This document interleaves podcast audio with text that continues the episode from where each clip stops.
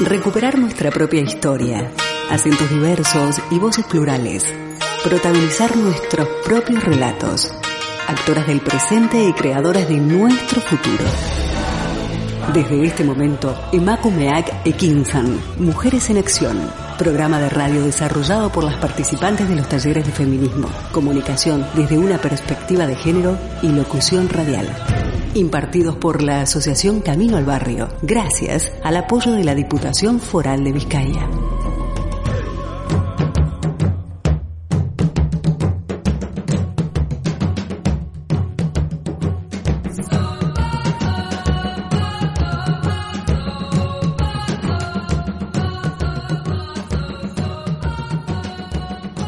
Cordial saludo a todas nuestras radioescuchas desde la cabina de candelaradio.fm. Gracias por acompañarnos esta tarde de miércoles en Emakumea Kekinsan Mujeres en Acción. En controles, Miguel Ángel Puentes y en locución de este programa, Matilda Noriega. Proponemos el asalto a la palabra, escuchar, plantear, debatir Hoy, en Emakumeak Ekinsan, Mujeres en Acción, abordaremos los siguientes temas.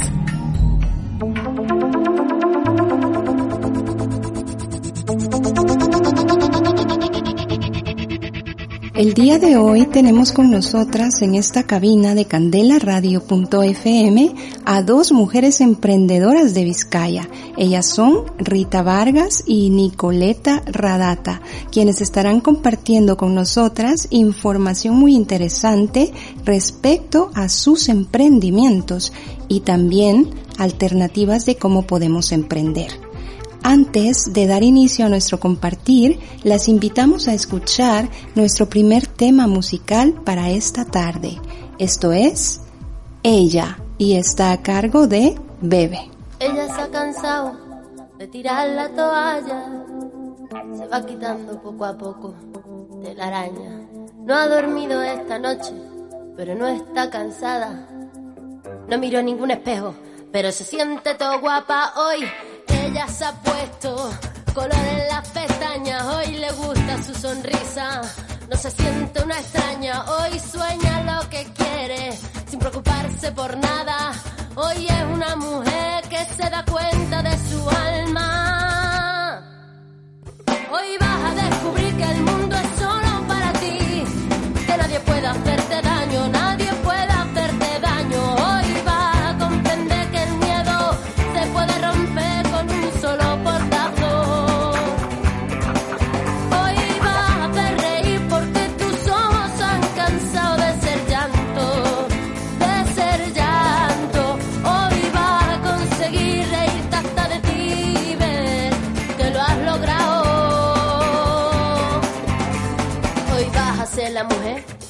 que te dé la gana de ser.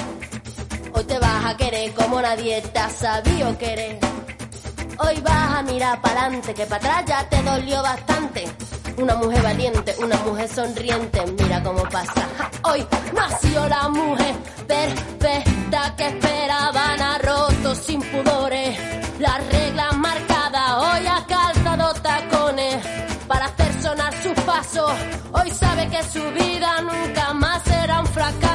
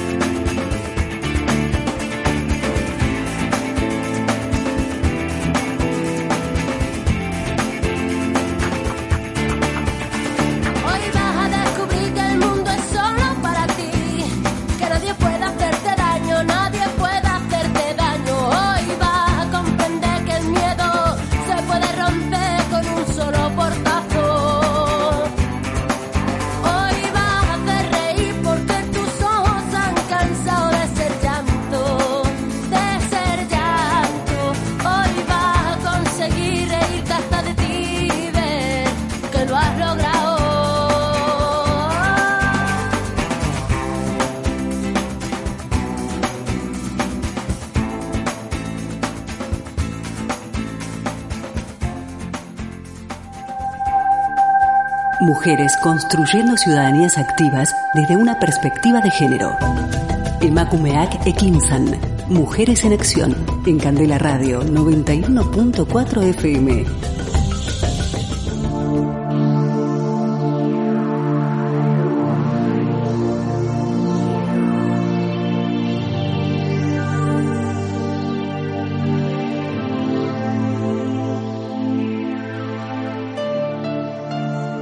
Gracias por sintonizarnos esta tarde de miércoles. Estamos compartiendo desde la cabina de candelaradio.fm con dos mujeres emprendedoras de Vizcaya. Ellas son Rita Vargas y Nicoleta Radata.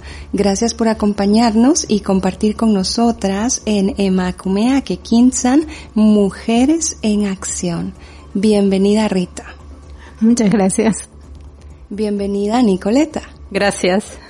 Gracias por estar con nosotros. Para iniciarnos en este compartir lo haremos en compañía de Nicoleta. Gracias por estar aquí, por tu tiempo, tu accesibilidad y este compartir maravilloso que nos informa y nos acerca a los emprendimientos. Por favor, ¿puedes hablarnos respecto a tu emprendimiento a qué lo has enfocado, qué te ha motivado y qué es lo que te ha hecho decidirte en este camino que a todos nos cuesta, que es el emprender. Vale, pues bueno, antes que nada me gustaría eh, darte las gracias por la, por la invitación.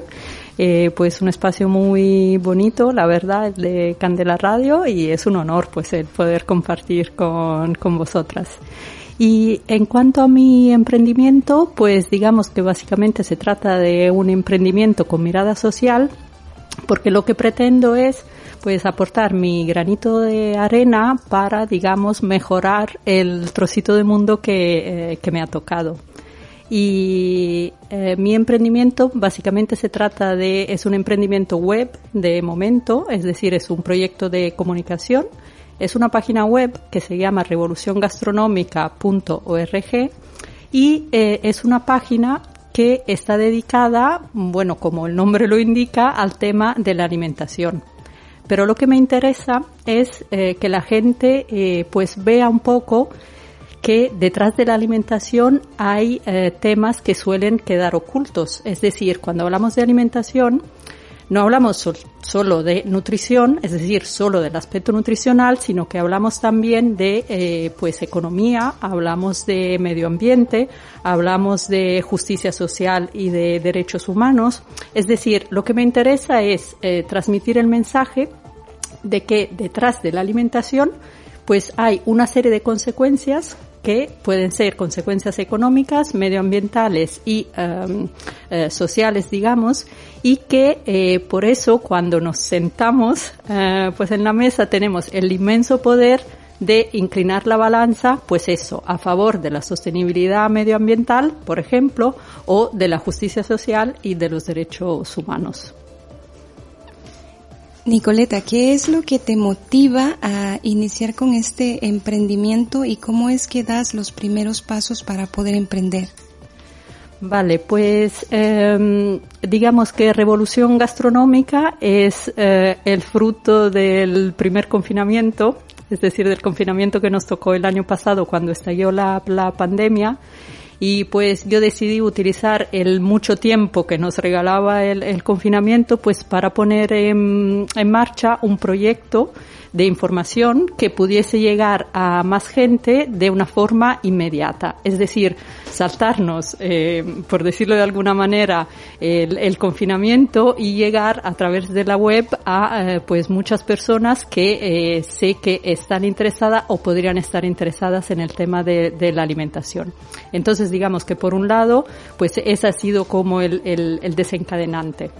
Sin embargo, el interés eh, por el tema de la alimentación, sí que viene de lejos y de hecho empezó cuando, cuando me fui a vivir a, Colombia, que es el país donde por primera vez pues he comprobado la injusticia que hay detrás del sistema eh, alimentario industrial.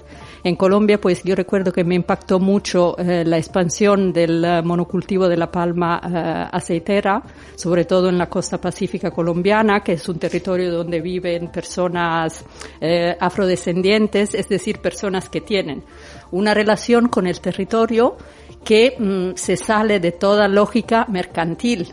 Es decir, son personas con un arraigo muy fuerte que quieren trabajar la tierra y que sobre todo quieren vivir eh, de, su tierra, eh, pues mm, cultivar, mm, producir sus productos. Y en cambio yo vi lo violento del sistema que llega a imponer un monocultivo para la exportación, porque sabemos muy bien que pues la palma aceitera se utiliza básicamente para bueno, para muchas cosas, pero principalmente para la producción de agrocombustibles, que desde luego utilizamos en Europa y en Estados Unidos, y también, bueno, para la producción de cosméticos y desde luego para la producción de alimentos ultra procesados.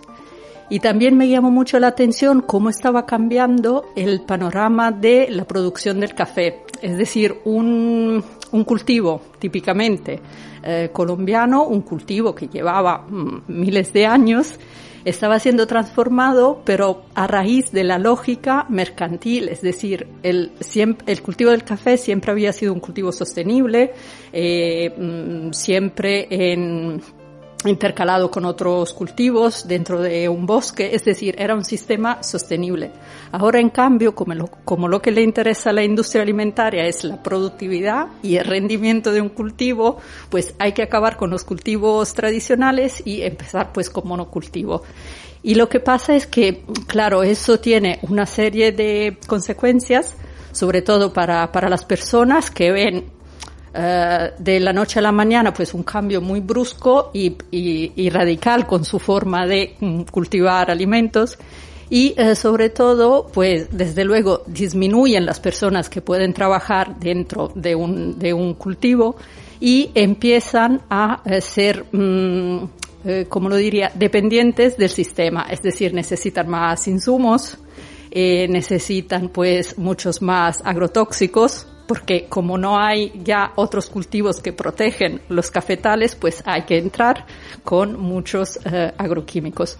Y entonces, pues a raíz de ahí, eh, pues pensé que el, sistema alimentario pues es muy injusto y porque está teniendo unas consecuencias que son eh, muy, digamos, muy negativas y nefastas, sobre todo para los países del, del sur, del sur del mundo en general, es decir, sudeste asiático, África, y, América Central y América del Sur también. Entonces, a raíz de esa, digamos, indignación, eh, nace el proyecto. Y digo yo que, eh, por suerte, tengo acceso a esa, a esa información, pues la quiero poner a disposición de las personas para que, mm, pues eso, vayan un poco más allá de la publicidad o de lo que nos vende la industria alimentaria y empiecen a pensar en todas las consecuencias que el, el sistema alimentario o nuestra propia comida cotidiana puede llevar a tener para pues otras personas. Gracias por tu respuesta. En el momento que tú te decides a poner en marcha este proyecto y este emprendimiento, eh, ¿a dónde es que tú te, te, abocas cuando ya tú tienes pues la idea y sabes lo que, lo que quieres hacer y sabes cómo quieres proponerlo? ¿En qué sitios es donde tú buscas apoyo y cómo es que te asesoran y cómo es que se va dando toda la evolución de este emprendimiento para lograr ponerlo en marcha? Mm, pues eh, digamos que la primera parte ha sido em, eh, preparar los contenidos, eh, digamos todo lo que serían las, los artículos que voy publicando tanto en italiano como en, en castellano y esa ha sido la, la primera fase. Luego eh, pues me he encargado del diseño de la página de la página web, es decir, he configurado todo lo que ahora es eh, Revolución Gastronómica con, con el blog donde voy publicando los artículos y luego también con otras páginas donde voy eh, publicando tanto vídeos como noticias que tienen que ver, pues eso, con la producción en otros países del, del, del mundo con las consecuencias eh, sociales, medioambientales y económicas, pero también, sobre todo, que es la parte que más me interesa, eh, pues voy publicando también las alternativas, es decir, los proyectos, porque hay muchos y son muy interesantes, eh, proyectos alternativos que apuestan por una producción que sea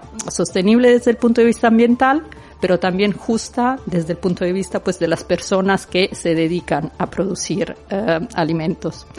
Y entonces esta primera parte, digamos, me he encargado yo sola, lo he hecho sola. Luego, en la medida en que las, eh, digamos, las medidas restrictivas de la pandemia se ha ido un poco relajando, pues he empezado como eh, a buscar una, una red a la que a la que involucrarme, pues eso, un poco para ampliar mi, mi perspectiva. Y fue ahí donde empecé el curso de, con Economistas sin Fronteras, eh, que ha sido muy interesante, pues mm, básicamente eh, por eso, para aterrizar un poco la, la, idea y para empezar a mirar junto con otras personas, eh, pues eso, cómo podía mm, ampliar o enriquecer la propuesta para poder llegar a, a más gente. Y, y, digamos que esa ha sido mi primera, uh, mi primera red de emprendimiento. Y claro, como a mí lo que me interesa es la mirada social, es decir, el compromiso social, el fin es eso de, mejorar, uh, si se puede, la calidad de vida de, de otras personas o que por lo menos seamos conscientes de que cuando hablamos de alimentación, por ejemplo, estamos hablando de migraciones, que lo que está pasando en el Mediterráneo también tiene que ver con, con el sistema, con el sistema alimentario. Entonces, pues yo creo que Economistas sin Fronteras sí que tenía la mirada que a mí me, que a mí me interesaba. Y, y eso, mmm, por lo que intentamos, pues ha sido, um, digamos, acotar un poco también el público al que me quiero, al que me quiero dirigir y un poco pues las acciones que hay que poner en, en práctica para dar el salto. De hecho, ahora mismo estoy trabajando para enriquecer la página también con contenido uh, audiovisual mm, propio. Es decir, porque de momento mm, los artículos sí que son míos, pero mm, todo lo que son documentales, vídeos y demás, pues son de otras, uh, provienen de otras fuentes. Entonces ahora mismo pues me gustaría empezar a trabajar en esa, en esa línea. Gracias por tu respuesta. ¿Cómo ha sido tu evolución en este eh, compartir y asistir a los viernes de emprendimiento? Eh, ¿Cuál ha sido el, enriquec el, enriquecimiento que tú has tenido en, en, tu proyecto? Y también cómo ha sido la reacción de las personas, porque nos estás comentando que tienes un blog donde las personas pueden estar eh, leyendo información, compartiéndola. Has generado también una página web. ¿Cómo ha sido la aceptación y la reacción de las personas ante la propuesta? Mm, vale, pues eh, la propuesta, la verdad es que al comienzo eh, cuesta un poco um, explicarla porque vivimos en una sociedad, digamos, que está acostumbrada a, eh, cuando hablamos de emprendimiento o de negocio, pues está acostumbrada a eh, productos tangibles, es decir, a que la oferta, sí, pues sea de algo tangible.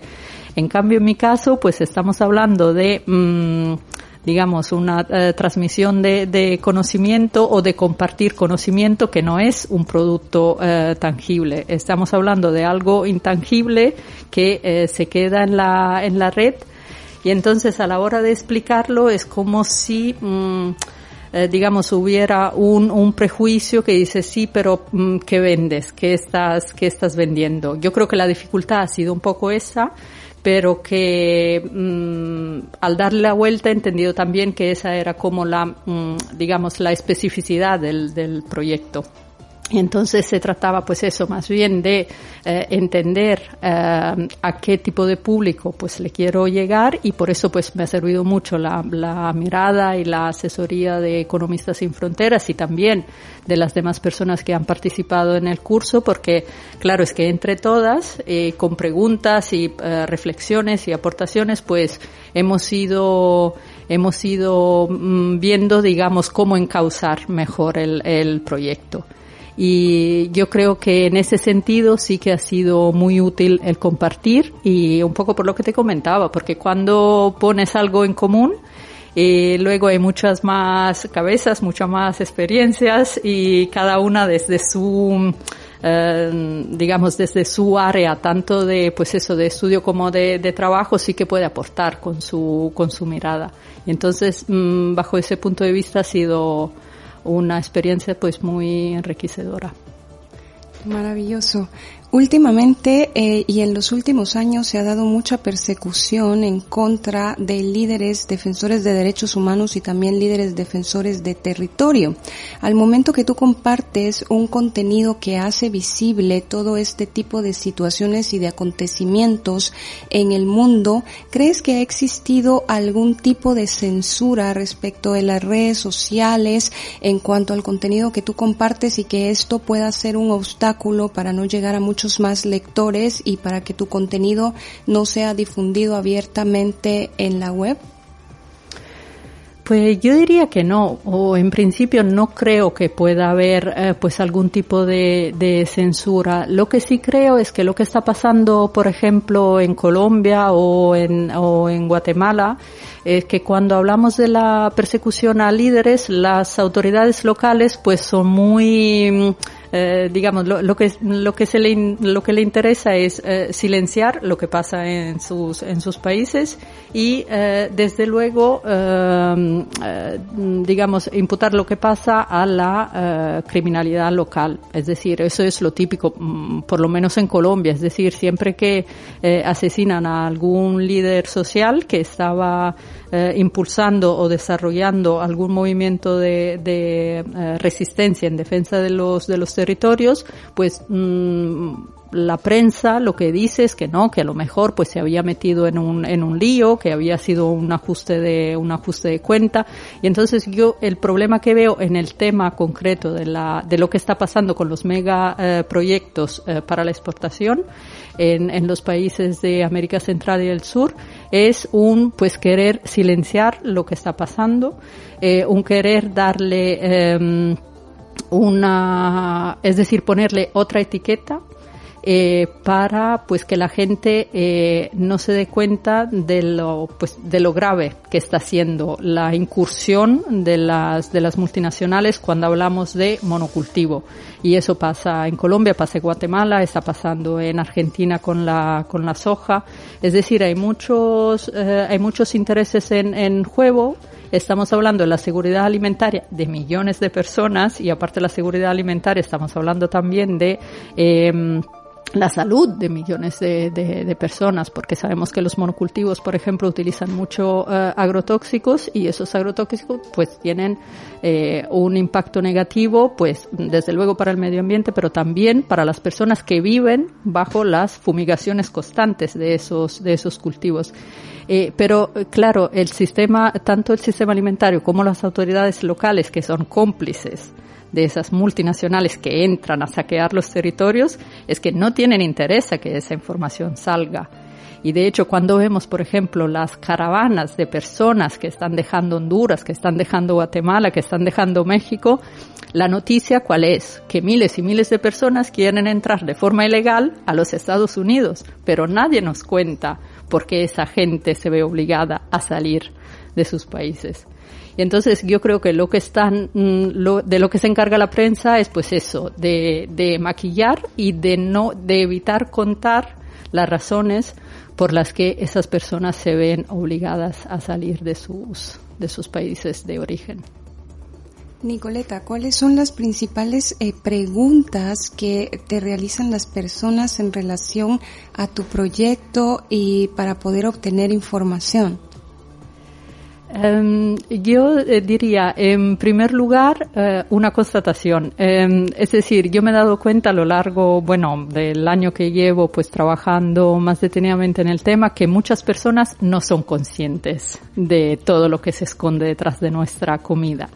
Y de hecho, siempre que cuento lo que está pasando, por ejemplo, en América del Sur, lo que está pasando en Senegal, uh, con el acaparamiento de tierra y de, recursos, pues las personas me miran mm, con, sorpresa, dicen, no, es que de verdad no sabía, o por ejemplo el tema del, del aguacate, es decir, hay mucho desconocimiento porque por un lado nos han acostumbrado a ver la comida como algo rutinario, es decir, tenemos que comer porque sí, y le estamos restando la importancia que en cambio sí tiene. Es decir, em, la gente cuando yo le, le pongo ejemplos de lo que está pasando, por ejemplo, de cómo el sistema industrial nos está enfermando con la comida chatarra que venden los, en los supermercados, la gente no es consciente. Cuando yo le digo, mm, estás comiendo productos frescos, es decir, alimentos frescos, o estás comiendo objetos comestibles, me miran y me dicen, ¿objetos comestibles? ¿Y eso qué es? Le digo, pues mira, si estás comprando cereales para el desayuno, es que no estamos hablando de un alimento, estamos hablando de un objeto, bueno, con mucho azúcar, desde luego. O, por ejemplo, cuando compramos, cuando la gente compra eh, yogures, que también está súper convencida de estar eh, comiendo un alimento sano y en cambio no lo es. Y entonces eso es mucha sorpresa porque la gente, pues eso, se deja guiar más que por eh, el acto esencial de comer, con todo lo que implica, desde el punto de vista simbólico, cultural, económico, social. Y, mm, y, en vez de prestar atención a todos esos aspectos, se deja guiar por la publicidad. Y de hecho la industria alimentaria lo que pretende conseguir es eso, vendernos la idea de que comer es engullir alimentos o productos industriales en, en este caso, engullir alimentos y, mm, y pues sin más, es decir, a ciegas, sin preguntarnos qué es lo que hay detrás de ese alimento, de dónde viene, cómo ha sido cultivado, en qué condiciones, ¿sí? En qué condiciones, tanto desde el punto de vista ambiental como de las personas que trabajan en la cadena, en la cadena alimentaria. Y de, y de hecho, por eso nos venden cada vez más una comida rápida, una comida que se pueda preparar de una forma fácil, una comida que solo hay que calentarla. Es decir, nos están incluso pues obligando a perder la capacidad de cocinar, cuando la cocina siempre ha sido un sitio pues de, de compartir saberes, de, de compartir eh, momentos, es decir, con un arraigo eh, cultural, social, simbólico, pues muy, muy grande. Entonces, pues eh, resumiendo un poco eso, que, que, las personas pues no saben, la verdad, desconocen todo lo que hay detrás de la, de la comida. Y yo siempre digo pues eso, empezar a, a, plantearse algunas preguntas tan sencillas como ¿qué estoy comiendo? ¿Alimentos de verdad o objetos comestibles, por ejemplo? ¿O de dónde viene lo que como? ¿Es de producción local o ha recorrido miles de kilómetros antes de llegar a, a, mi, a mi mesa? Es un poco eso, cambiar el, el chip de cómo nos estamos relacionando con la comida. Muchas gracias. Con tu respuesta damos por finalizado nuestro primer bloque de programa para esta tarde y les invitamos a escuchar nuestro segundo tema musical. Al volver, continuamos con nuestro compartir con otra maravillosa mujer, Rita Vargas, que también nos va a hablar de su emprendimiento. Nuestro siguiente tema está a cargo de Patricia Sosa y esto es Aprender a volar duro es el camino y sé que no es fácil. No sé si habrá tiempo para descansar en esta aventura de amor y coraje. Solo hay que cerrar los ojos y echarse a volar. Y cuando el corazón galope fuerte, déjalo salir. No existe la razón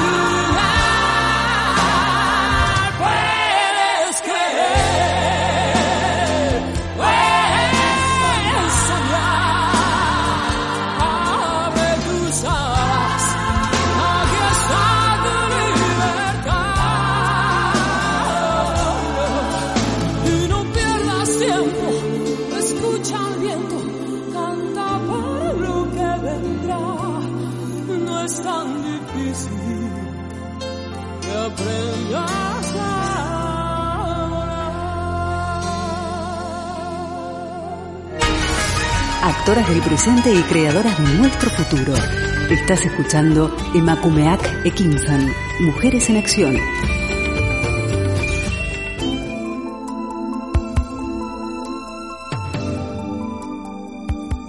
Continuamos con nuestro programa Emakumea Kekinsan Mujeres en Acción. La tarde de hoy tenemos en cabina a dos mujeres emprendedoras de Vizcaya quienes nos están compartiendo información muy interesante respecto a sus emprendimientos. En este segundo bloque de programa comparte con nosotras Rita Vargas. Bienvenida Rita a la cabina de candelaradio.fm. Un placer tenerte con nosotras en esta edición de Macumea Kikinsan Mujeres en Acción. Muchas gracias Matilda y bueno, gracias a Radio Candela por la oportunidad de poder estar acá y de compartir nuestros emprendimientos. Por favor, si puedes compartirnos información respecto a tu emprendimiento y cómo es que lo has enfocado. Vale, al igual que Nicoleta y con ella compartimos la mirada social, digamos. Yo provengo del área de ciencias sociales, soy investigadora en ciencias sociales y trabajadora social. Y lo que hice fue un emprendimiento que tiene como base la palabra, ¿sí? Eh, me dedico a redactar textos en dos áreas. Eh, por un lado, redacción de textos publicitarios digitales, es decir, escribo todos los componentes textuales de una web o también podría ser eh, email marketing de emprendedores y emprendedoras sociales. Que el objetivo es dar a conocer productos y servicios que generalmente son muy potentes, son muy interesantes, pero pocas veces tienen ese enfoque profesional en los textos. Y por otro lado, me dedico a los textos académicos. Soy asesora académica de profesionales que están terminando su posgrado, por ejemplo, o bueno, su trabajo de fin de máster, y a veces no saben cómo encarar el trabajo de investigación. Entonces, yo lo que organicé eh, la asesoría en ocho bloques, en cada uno de ellos voy abordando cada punto específico de una investigación, por ejemplo, los objetivos en uno, eh, en otro, por ejemplo, el problema o la problemática de investigación, en otro el marco teórico, en otro eh, lo metodológico, técnico, eh, bueno, en otro aspecto también todo lo que es las partes introductorias y demás. Y en ocho clases, eh, en, ocho, en ocho clases de una hora cada, cada vez, eh, podrías vos terminar tu proyecto de investigación. Esto lo sé porque mis alumnas lo han hecho y la verdad que están súper contentas porque mi primera pregunta era, ¿cuánto tiempo crees que vas a demorar en hacer tu proyecto de investigación? Y todas decían, yo no creo que esté antes de seis meses y supongo que me puede llevar hasta un año y algunas decían hasta dos.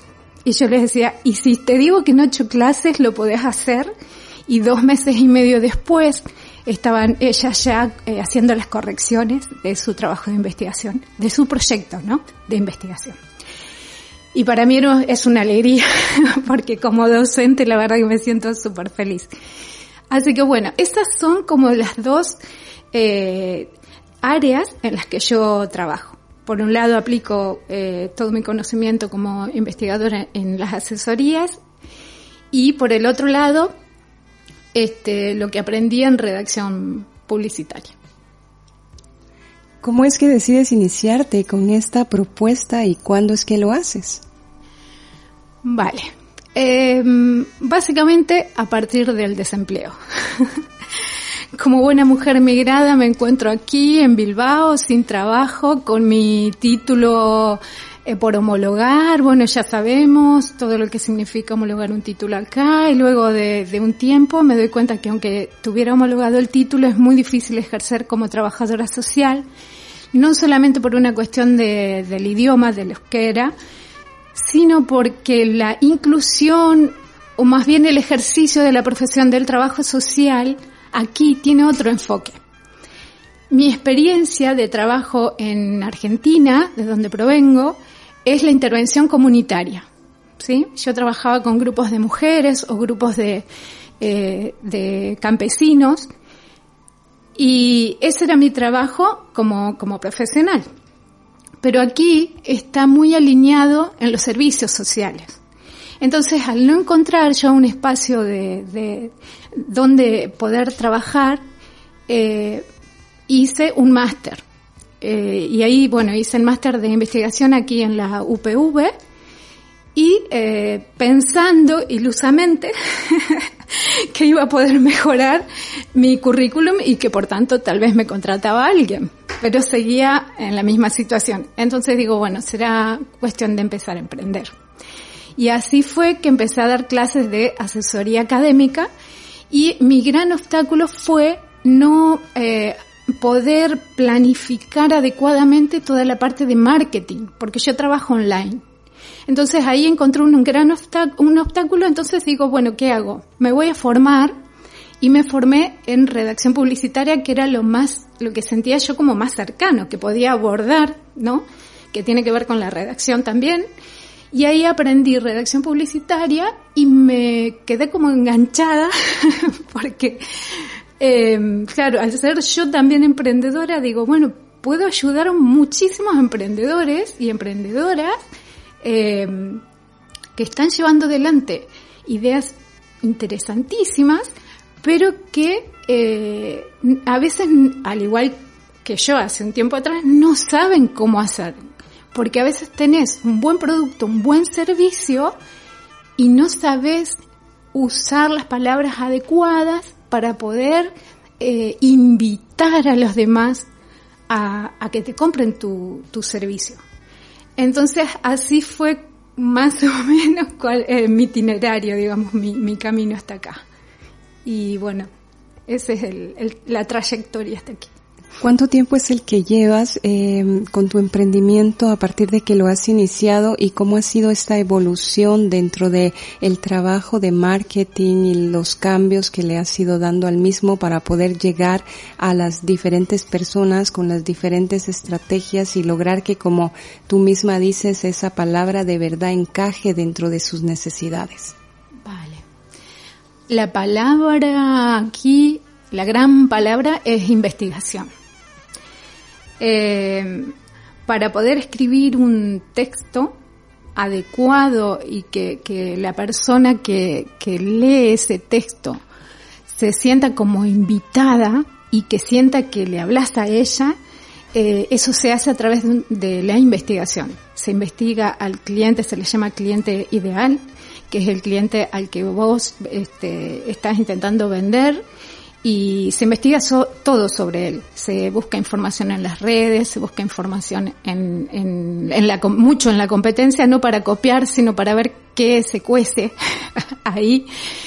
Eh, y, también se trabaja mucho los perfiles, ¿no? Tenés que tener muy identificado a qué tipo de persona le quieres hablar, qué, eh, qué franja de edad tiene, qué intereses tiene y bueno, al final es como todo, ¿no? Cuando vos conoces a una persona y la conoces muchísimo, seguro que cuando llega el día de su cumpleaños le haces un regalo que le encanta porque ya la conoces. Ya sabes que el fular rojo no le va, que le va el verde, por decir un ejemplo, ¿no? No vas a fallar porque la conoces. Bueno, en este sentido, esa construcción, digamos, de, de, de los textos va por ahí. Y la parte anterior de la pregunta era, cómo llego yo, ¿no? Desde trabajo social, pasando ¿Y cuándo es que cuándo es que te decides, o sea, a emprender? ¿Cuánto tiempo llevas con el emprendimiento? Bueno, dando asesorías académicas empecé hace dos años por casualidad, en realidad, porque tengo una amiga que estaba hizo su posgrado y me dice no sé qué hacer, la verdad que no sé por dónde empezar, me dicen que haga una investigación y yo no tengo ni idea, nunca en la vida hice nada de esto. Y le digo, bueno, tranquila, yo te puedo dar una mano. Y empecé a darle clases, así le digo, bueno, eh, como somos tan amigas, tuvimos que tener, dejar en claro que eran clases y decirle de tal hora a tal hora no hablemos de otro tema, porque, porque si no, no podíamos. Entonces, eh, e, efectivamente armábamos calendarios así y le, empecé a dar clases y cuando sus amigas se enteraron que ella tenía una asesora académica y que avanzaba tan rápido, empezaron a, a, llamarme y bueno, así fue que, que aparecieron las primeras, las, las primeras alumnas y, bueno, sigo trabajando en ello. Lo que pasa es que en medio de ese proceso entró mm, todo este aprendizaje de marketing y de redacción de textos este, publicitarios y me redirigí hacia el emprendimiento social, porque al final, por más que yo haya este, estudiado redacción publicitaria, mi, mi camino está muy marcado por, por lo social. Y no, mm, es donde yo siento que soy como pez en el, en el agua, ¿no? Es, lo que yo, es el lenguaje que yo manejo. Entonces me parece que puedo aportar mucho más desde ahí. Y además porque el emprendimiento para mí tiene un sentido social muy importante, porque el tema del desempleo nos marca a todos. Yo creo que en, sobre todo los que somos migrantes, ¿no? Muchos de los que llegamos aquí llegamos porque queremos conseguir un, mejor empleo o mejores condiciones de vida o porque eh, la situación de crisis económica en nuestros países es muy difícil. Eh, entonces yo veo en el emprendimiento esa posibilidad de crear uno mismo un espacio de empleo que a veces eh, el sistema y sobre todo los que venimos de otros lugares los sistemas que están, este, no solamente los económicos, sino el racismo institucional, eh, pone muchas barreras. Entonces me parece que poder em, promover el emprendimiento y el, y el emprendimiento con impacto social mucho más, pero además de promoverlo, de construir redes entre nosotros para apoyarnos, porque sabemos que enfrentamos con nuestras trayectorias de migración ciertas dificultades que la gente que vive aquí no enfrenta día a día. Eh, y es difícil también para ellos empatizar con una situación que no han enfrentado nunca y, que les queda como un poco lejos, ¿no? Eh, entonces, me parece que es una estrategia interesante construir redes y apoyarnos entre nosotras. Hace un momento eh, nos compartías respecto a la creación de, de, perfiles. ¿Cuáles son los aspectos que más te retan al momento de enfocarte en construir tus buyer persona? ¿Y cómo es que lo haces? Pues, ay, es difícil reconocerlo, pero no lo veo como un, una dificultad. no lo veo como una dificultad porque eh, para construir estos perfiles o para construir una investigación eh, que tenga como resultado la creación de un perfil, eh, se tiene que seguir una metodología. Entonces yo como metodóloga me siento muy cómoda en ese, en esa eh, situación. Así que para mí no, no significa un, reto. Tal vez el reto mayor sea, eh, o, o, o quizás lo que me pone un poco más como nerviosa es que le guste o no mi trabajo a la, a la otra persona, ¿no? por más que haya seguido todos los procesos, los pasos del proceso metodológico de investigación eh, publicitario, eh, y lo indico porque es completamente diferente al proceso de investigación eh, del conocimiento científico, no tiene nada que ver. Aunque hay algunas cosas que, que, que tienen en común, pero el resultado es completamente diferente, el objetivo es completamente diferente. Eh, pero sí me pone un poco nerviosa saber si le va a gustar o no. Y puede que no le guste puede que no le guste. Eh, y bueno, eh, por supuesto que eso se trabaja. La otra persona indicará qué cosas prefiere mm, no decir, por ejemplo, o no puntualizar, qué cosas sí. Esas modificaciones son, son indispensables porque yo tengo que hablar como, como si fuera vos. ¿No? Entonces, eh, vos me tenés que indicar cuando algo no suene a vos. Entonces me vas a decir, no, no, para, esta, esta frase que me pusiste acá no me representa.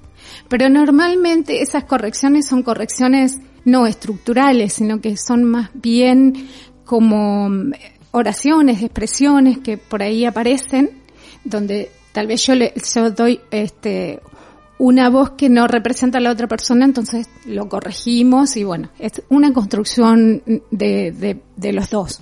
No es que yo eh, hago un trabajo completamente sola. Todo el tiempo tengo que consultar porque lo, lo ideal es que esa web hable de vos en tu tono. En, en, exactamente como vos lo dirías, lo, ten, lo tengo que decir yo. Ese es mi trabajo. Al momento que te decidís a iniciarte en este camino de los emprendimientos, eh, ¿cuáles son las puertas que, tocas para eh, obtener asesorías, para formarte, para introducirte en todo este eh, también eh, muchas veces desconocido mundo del marketing? ¿Y cómo es que vas sintiendo esa, esa evolución y ese andar ya con eh, cierto acompañamiento para que tu emprendimiento, tu proyecto vaya creciendo? Vale. La primera parte fue en la misma escuela de copywriting, ¿sí? Eh, bueno, nosotros lo, a los redactores publicitarios se nos llaman copywriter eh, en inglés, pero yo lo digo en español para que, se entienda mejor. En la propia escuela tenemos eh, formación eh, sobre cómo se gestiona una empresa, cómo se crea, pero es, eh, la mirada es tan marketingiana, si me, se me perdona la expresión, que me quedaba un poco como en soledad. Esa era mi sensación, como vacía.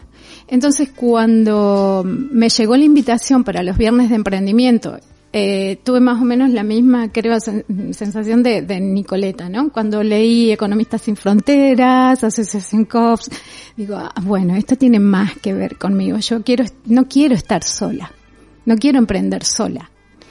Eh, entonces, así fue como me uní a los viernes de emprendimiento y bueno, conocí a las compañeras y, y todo fue tomando otro color. Ahí fue cuando yo pude darle con más claridad esa, esa mirada y esa perspectiva social que yo pretendía darle desde el principio, pero que no sabía muy bien cómo, cómo hacer. ¿No? Porque parece que el marketing no tiene nada que ver con lo social, está como parece completamente alejado.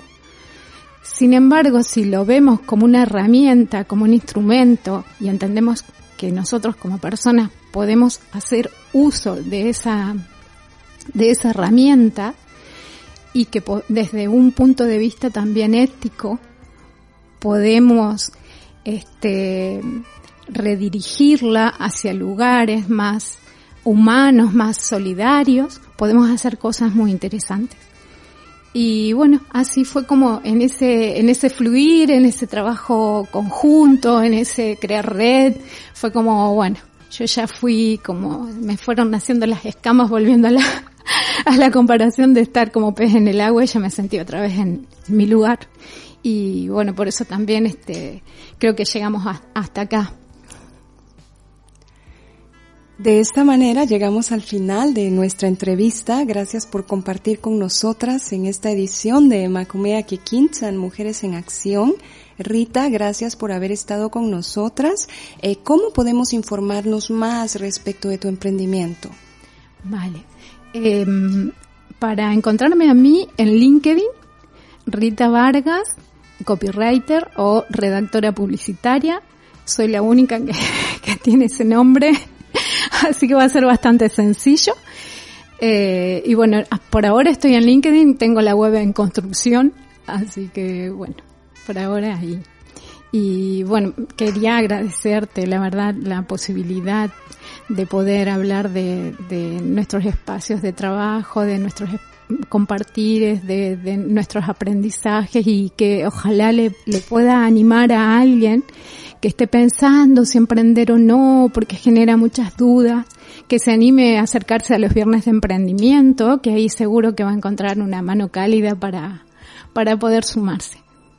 Muchas gracias Rita. Nicoleta, gracias también por tu compartir. Por favor, puedes brindarnos información de en dónde podemos conocer más respecto de tu emprendimiento. Sí, pues gracias a vosotras, la verdad, por la invitación. Yo creo que ha sido un espacio muy, muy bonito, pues eso de, de compartir vivencias, experiencias y pues eso de aportar nuestro nuestro eh, granito de arena para que más personas pues se animen, se animen a emprender, pues eso, con mirada social.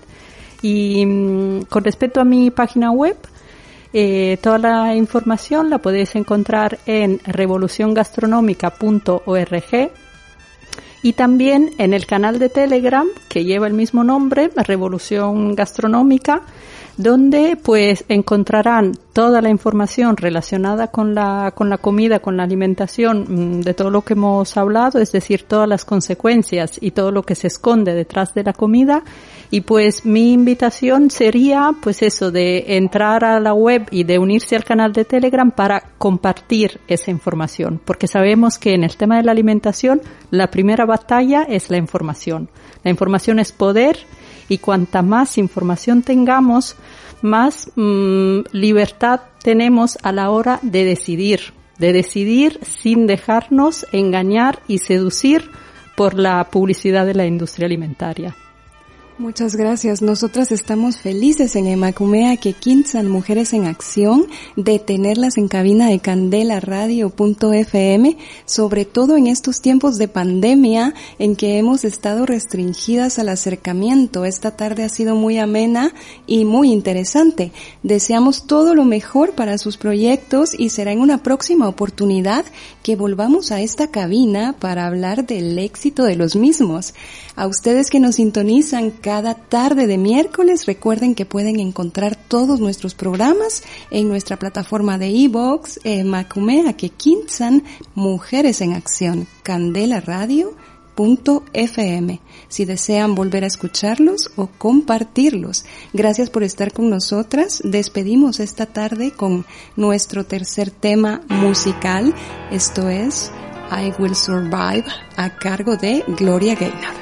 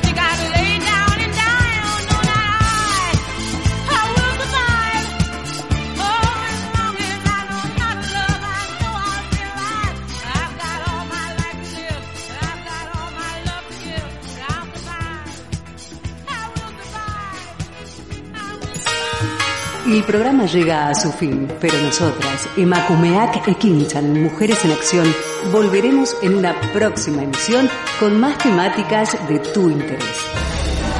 Aquí, en candelaradio.fm.